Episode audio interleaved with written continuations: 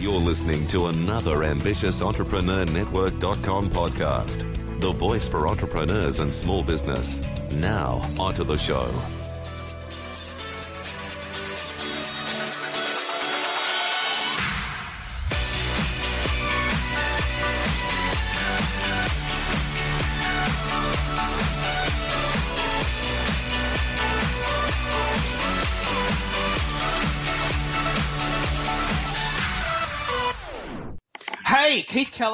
Melbourne, Australia.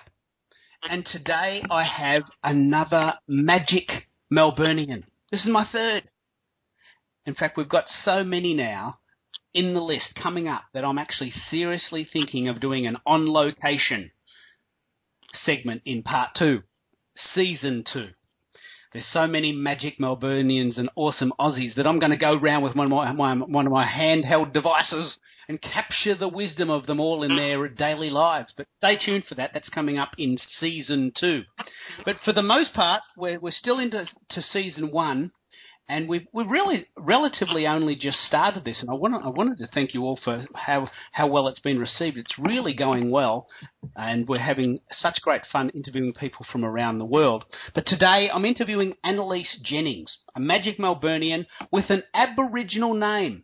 She works with the Indigenous community here in Australia, and she has a formula, a system that's workable, that's teachable, that's repeatable, and that's ex- that's exciting because she's she's worked it out. She's cracked the code, so to speak.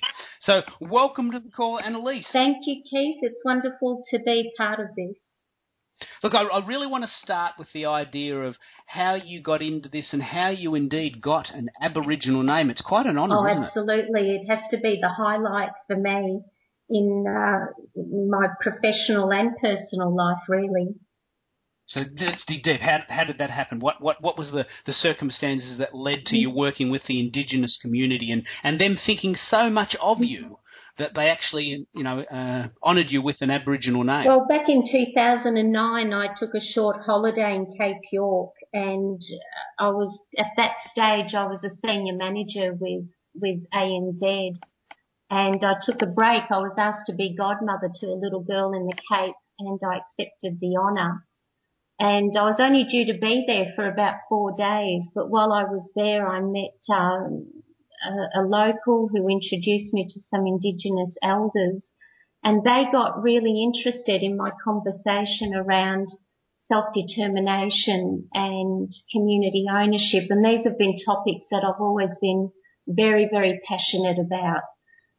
And uh, Mhm. they invited me to have further conversation in their community. And so the four days became two weeks and two weeks turned into three months long service leave and then that turned into 12 months.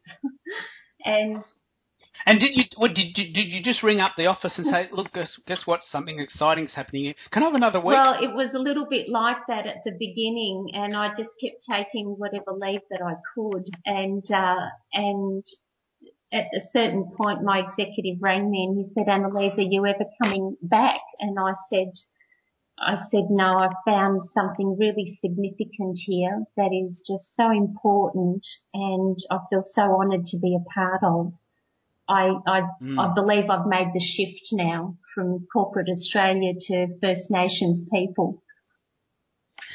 and that's what your TED talk was Yes, about, it? absolutely. And the TED talk was also about, it wasn't only about that shift, it was that shift at a personal level, but it was also the shift from paternalism, prohibition, penalty, intervention and control to true community ownership and, and mm-hmm. self-determination. So there were a number of shifts mentioned in the TED talks.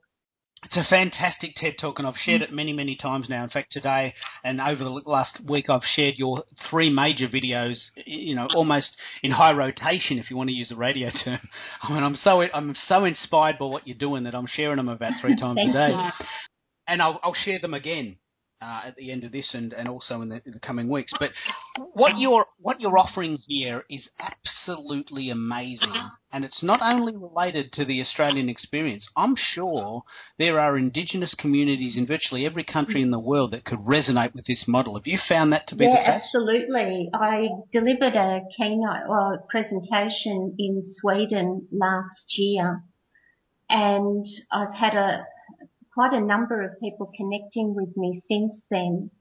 Um, people from from Cherokee uh, Indians and um, from Dakota and from different parts of the US uh, are connecting with me, and you know it's quite an honour to to receive their connections and for them to be very curious mm. about what I've been doing and and how I've gone about it. And now you haven't yet got a book, but there's yes, one coming. there is. There? I've started my book, and it's looking fantastic. And so that's very much uh, a goal for this year is to finish my book. Can we dig a little deeper into some of the formula, or do you want to save that for the book, or do you save that for your keynotes? Can you talk a little bit about the formula of self-determination? Is it a bit of a, you know, a, five-step process, or is it a little bit more complex? Oh, it is. It is a lot more complex than that, but you know, but basically, it really is about creating purpose-built programs for each discrete community, and it it, it oh, involves oh, wow. developing a blueprint for economic development and community growth. And when I talk about community growth, I'm talking about the spiritual well-being of the people. So it's not just about creating a viable economy or creating a strategy, but it's also about in tandem creating that will, that desire, that, that spiritual mm. awakening that says, yes, I can do this and I can take this and I can move it forward. So there's and there's value in it for me. There's value in it for me and well, my family. There's value in it for me, for my family, for my community, for society, and for the legacy that I want to leave behind as an Indigenous person. And so it's, it really is far reaching. So my philosophy, and I, and I really love the, the, um, the rhetoric that, you know, I love, it's about doing things with people, not to them. So this is where I've got. Let, let, me pick up on let me pick up on what you just said there. It's about doing things with people and not doing things to. Yes, people. that's right. So that's the shift from paternalism and control to, to to true community ownership.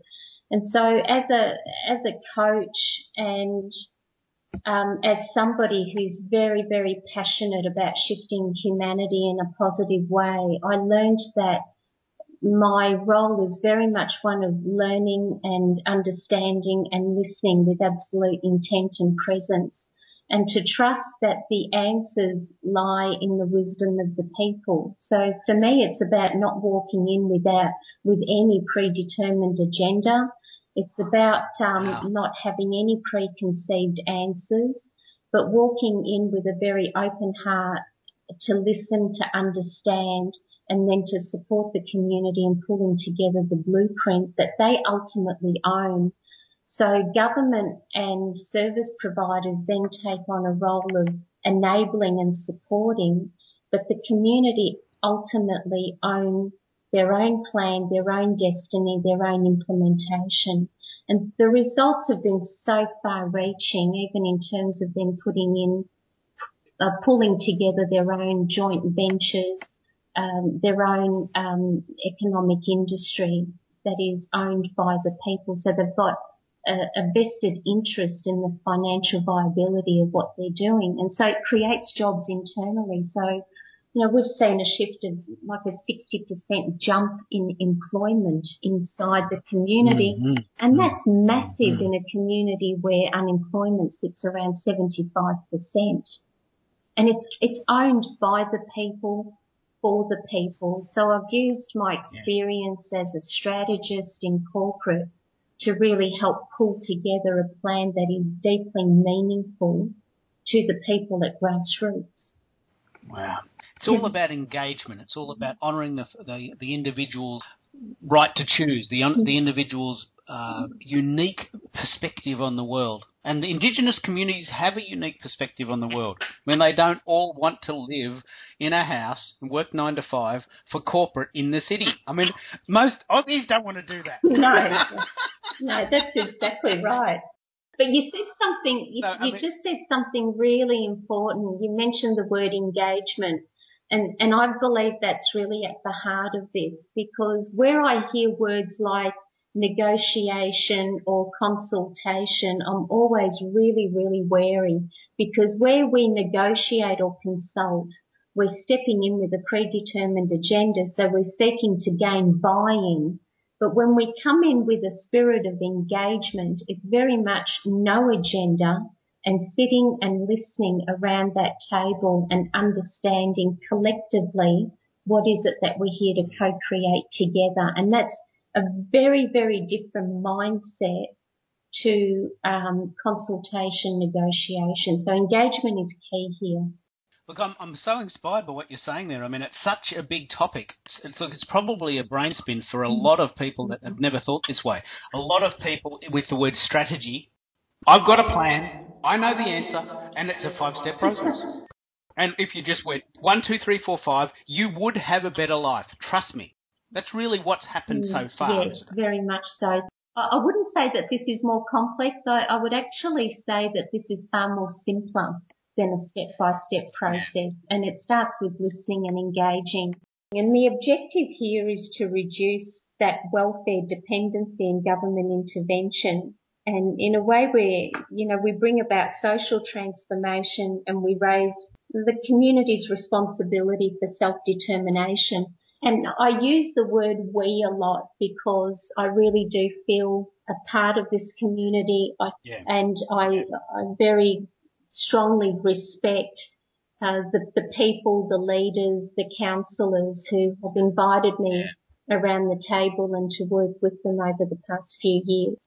Have you found that these principles that you're using here in Australia are generic principles and themes that you're finding happen in other communities around the world, say the Cherokee or the Iroquois or the Inca? Well, they're certainly being called for. And, and people have been working with the theories for quite some time, but what I'm hearing from people who I'm engaging with or who are engaging with me is that what they're seeing in my work is that I'm not just about the theory, I've actually gone out there and worked with the people and we've seen a change happen. And it's not just, you know, Pollyanna stuff or looking at it through rose tinted yeah. glasses. Yeah. You can actually yeah. go there to the community. You can speak to the people at grassroots.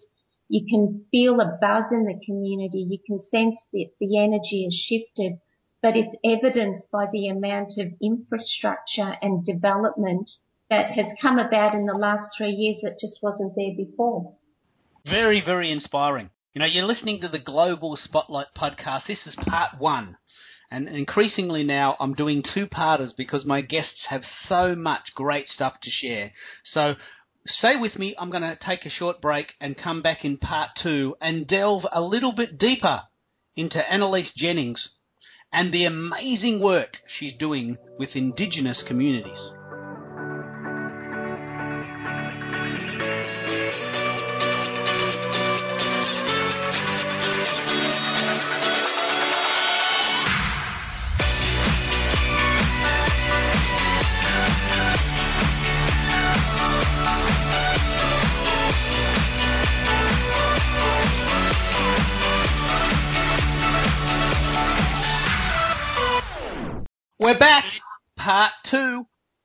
Magic Melburnian Annalise Jennings. Now, she has an Aboriginal name. We're going to dig deep into what that means, the significance of her work with the Aboriginal and Indigenous communities. So, welcome back, Annalise. Tell me a little bit about your journey and how you came to have an Aboriginal name and what that means. Thank you, Keith. Well, first and foremost, I'd like to pay my respects to the um, community and elders and council of the Napranum community. And I've delivered a number of podcasts and I've always got a, a particular elder next to me and her name is Marianne Coconut. She's not with us today, uh, but I have her permission and she knows about this broadcast and I'd really like to honour her today. Mary mm. Ann is the elder who gave me the Aboriginal name of Keely. Now Mary Ann is a Thanikwith elder.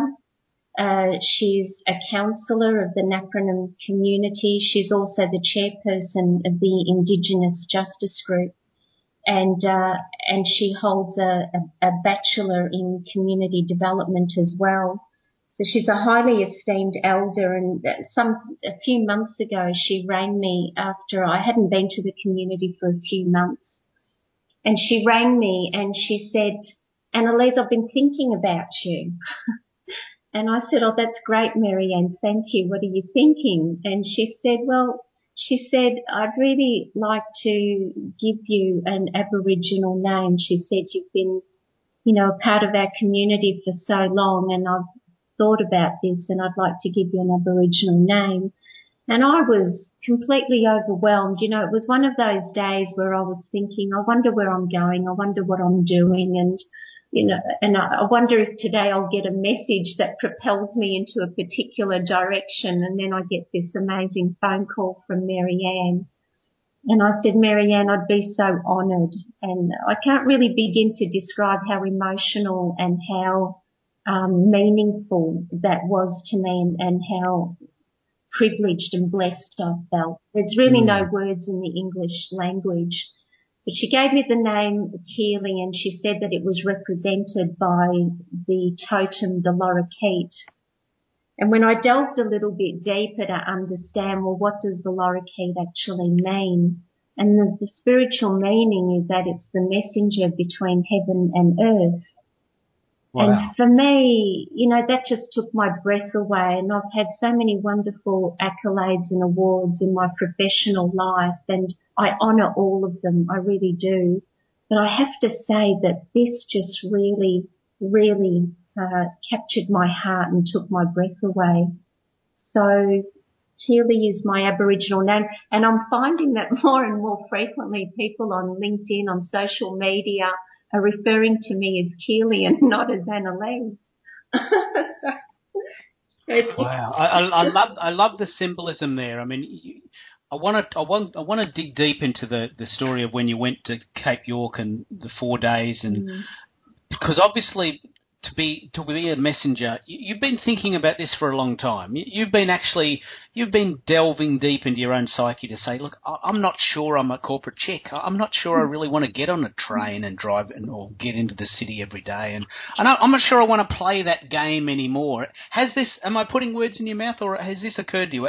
Uh, was there a long period before Cape York where you actually thought, look, there's something going on here, and I, have got to get out? Look, I, I had a 25 year history with with corporate, and my last uh, 10 years or so was was in, in senior roles. Uh, and I have to say, I really loved my experience in corporate. Um, you know, I held fantastic positions and really, really loved what I did. But I did feel that it was a cycle that was finishing for me. And about two years before leaving corporate, I, actually opened a business name called Dynamic Exchange. And dynamic exchange, the actual meaning of dynamic exchange is about the giving and receiving of energy. It's about the knowing of what happens within us and how we express ourselves um, to our families, to our community, to society, to humanity. That really is a spiritual definition of dynamic exchange. Now, I, I didn't really have a plan. I didn't know what I was going to do with it and I didn't know how but I did have a vision for what dynamic exchange actually meant. And I, I really believe that that was an important first step because perhaps subconsciously the mm. decisions mm. and the mm. steps mm. that I took after that started to line up to this vision of what dynamic exchange yeah. would eventually turn into. So when you went to Cape York, when you went to Cape York, and you were only there for four days. It was like the planets aligned. So, you said, okay, actually, here it is. Here it is. Here's the way. Here's the way well, forward. Absolutely. And in my spare time in corporate, um, on weekends, I had put together a, a parenting program. Uh, and I was delivering that on, on weekends in my own time. And so I'd already started this, um, this this dialogue, this narrative around giving back to community and working with community. And so I was already open to that, but I had no idea that I was about to step into an Indigenous community. Mm. That was, that part was unexpected. Mm. And in this process, big shift from corporate to Indigenous. I mean, you can't. I don't think there's a bigger chasm than that. That was massive. Uh, big chasm. Was there big challenges? And, and look, have you had a time in your professional career or your coaching career where you you really had big doubt? And if you did, can you tell us a little bit about that and, and, more importantly, how you dug yourself out of that hole? Because there's lots of people listening to these podcasts now, and I thank you wherever you're listening to in the world for, for supporting me on this. They want to hear these questions. They want to hear how people that I've interviewed have had the down days and how they've come through, and they want to take some inspiration from that. So would you mind sharing? I'd be happy to. I think this is really important because the shift from corporate was a massive move for me uh, and leaving the security of a corporate organisation, leaving the security of a, you know, of a, a, a good salary where I could, you know, provide for my sons, provide for my home and really diving into something that was very, very unknown for me. And really the only thing pulling me forward was a very deep sense of knowing and faith that this was the right thing to mm. do. Uh, but it was tough and there were many, many tough moments and I can only relate it to a metaphor of looking up a really massive big mountain and trying to climb it without any ropes and, and mm-hmm. without anything to catch you if you fall. It was, you know, there were many, many moments of what am I doing? And I, and I believe that in those moments, whether it was the shift from leaving corporate or other moments in my career and life when things got really tough, for me, it was very much about stopping, taking a breath, recalibrating and asking myself those tough questions of who am I? What am I here for? What's deeply meaningful to me? Those age old questions. Am, am I mm. on path? Am I on purpose? And, and to really, first and foremost, to, uh, to remember for myself that I'm, I'm a mother and I'm determined to leave that positive legacy for my sons. And that really keeps me going. The ripple effect that I can create for my sons and it is, therefore the beginning and, and the extension of that is the ripple effect that I can create in community, society and humanity. So coming back to that raw truth of who am I as a human being, as a mother and the legacy that I leave for my sons, that's always been um, uh, the leverage that I give myself to take that next step forward. This is actually so powerful, Annalise. I'm tearing up here listening to you because, you know, there's this big dichotomy between safety, security, the known, and then there's the, you know what, this is right. This is the right thing to do. I know it's a bit scary, it's a bit unknown, a bit unknowable, really, but it's the right thing to do, and I'm going to trust that. Those five letters, trust, they mean everything. Yeah, it's it really is fundamental to have that trust and faith in your own knowing because oh, I'm not sure where logic plays a role in all of this. it really is a knowing and you take the next step and then the next step and you fall and you pick yourself up and you dust yourself down and say, okay, that was a tough one. And you keep going forward and then you get phone calls like the one I got from Mary Ann where she get, she gives me an Aboriginal name and you think, wow, the whole five years was worth it just for that. You know, or, or, or mm. you see a young person who has changed their lives around and is out there and is working and is creating meaning in their lives and you think, wow, that's just wonderful. So every story, and I've got hundreds of stories, every story you look at and you think, yes, it's worth it. This is meaningful. This is important work. And my message to everybody is that this is possible. This is real. And in this small community in far north Queensland, you know, we found, we found the formula. We found a way to, to, to create change. And is, is it perfect? No. Is there still a lot of work to do? Yes. Have we made massive leaps forward?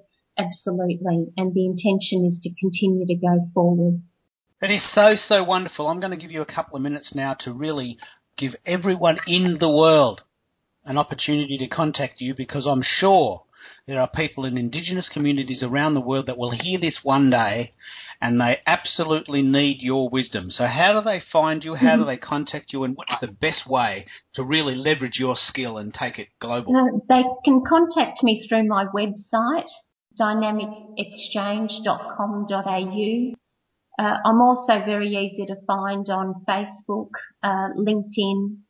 So yeah, if they Google Annalise Jennings, they'll find a number of um, contacts for me. But my That's website is uh, is the first port of call. I'm going to start a hashtag for you, Dynamic Exchange. I'm just going to check that to see if it's being used. If it is being used, I'm going to change it to uh, Dynamic Exchange AU. I'm going to make sure that everyone in the world who needs your message will get it. Thank you. And that's and that's the power of social media. I'm just one bloke living 10 minutes from the beach, an hour from the city in Melbourne, Australia. But social media has allowed us to share information globally super fast. Isn't it, it is great? absolutely wonderful because that's absolutely my intention and Marianne's intention is to share this message of hope. That's, that's our, that's our dream. That's so perfect. thank you. So Oh, you're very, very welcome. And we're coming quickly to the end of the second part of the, uh, the, the episode today. Just want to give everyone an opportunity to connect with what we're doing here.